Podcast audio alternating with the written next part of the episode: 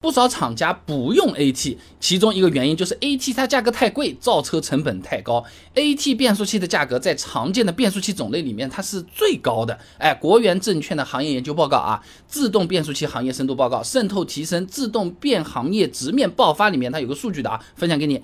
这高档位数的 AT 的单台价格明显比其他种类的变速器高一大截，八 AT 三四万一台。比较高了啊，那其他变速器啊，它基本上只有它的几分之一。那即使是六 AT 单台价格也要一万五到。两万，哎，差不多这么个价格，比大多数变速器都贵啊。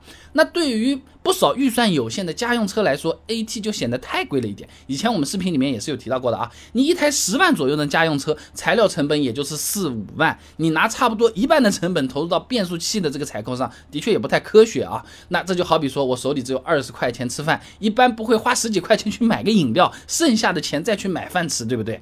那主要。配的均衡一点是吧？那除了不想花钱购买的厂家呢，还有不少厂家连研发也放弃掉了。这是因为 AT 呢，哎，它在研发上存在技术壁垒的。啥意思？AT 变速器的历史它挺长了，早在一九零四年，哎，也就是汽车它刚被发明出来没多久之后啊，哎，其实就已经有使用离合器和制动器等摩擦元件控制的新兴齿轮机构了，哎，也就是 AT 变速器的原型了。那一直研究到现在，一百多年过去了，那一些成熟的专利技术都掌握在什么？爱信、采埃孚等等少数的几个巨头里面，旁人是很难挤得进去了。你说可乐好了啦，那对不对？好喝啊，什么啊，什么各种配方啊，竞争啊，你现在最有名的还不是就只有可口和百事嘛？其他品牌啊，要从这两个品牌里面抢到市场份额，真的很难很难啊。武汉理工大学王哲学发表在《时代农机》期刊上面的论文分享给你。我国车企 DCT 双离合变速器开发现状分析里面有讲到啊，这 AT 的变速器的开发难度很高，在缺少技术积累的情况下，很难研发出性能一流的产品。那不去研发，就只能靠买了，对不对？那采购就有可能会碰到被供应商或者被对手卡脖子这种情况。大众不算小集团了，对不对？这样的巨头也曾经遇到过这样类似的情况。在研发双离合之前啊，那爱信是大众重要的自动变速器供应商，但是爱信是竞争对手丰田控股的，你生产出来的产品肯定是要优先满足丰田他自家的车型使用的，对不对？就好比农村家里种的菜，都是自己家里先够吃了，然后多出来再拿出来卖给人家的，对不对啦？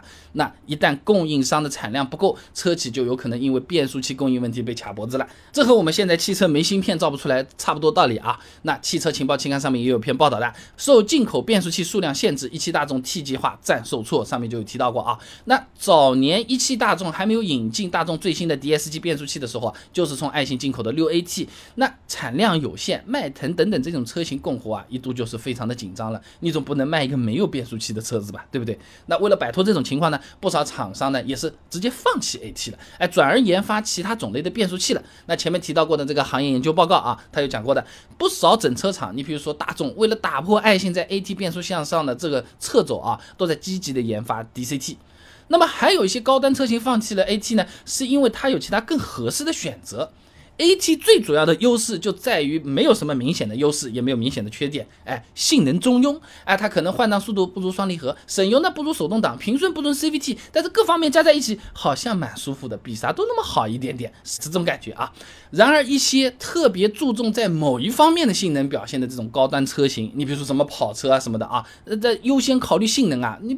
成本成本不要紧，跑得快可以卖得很贵的。那产量需求呢，也没有走量车型这么高的这种情况下，哎，各种需求都出来了，对不对？就会有什么双离合、序列式啊等等这种比 AT 更适合的这种选择了。就好比说，你今天想要去看个美剧，这个美剧还是没有字幕的，哎，两个学生，一个呢是英语能考九十九分的那种。哎呀，这美剧真好看。还有一个呢，是每门课都是考了个八十分的，他也不算差生，是吧？但看起来就有点累。哎，这个单词好像，哎哎，在后面剧情又开始了。哎，所以总的来讲啊，不少厂家放弃 AT，并不是因为 AT 本身性能不够好。那如果自己研制出来便宜好用的 AT 呢？哎，也有可能他也不会去搞这个双离合变速器了啊。哎，但是呢，人家不让搞，哎，有专利的。那好了，又是费钱，又要被卡脖子，自己搞还不让搞，搞其他的算了喽。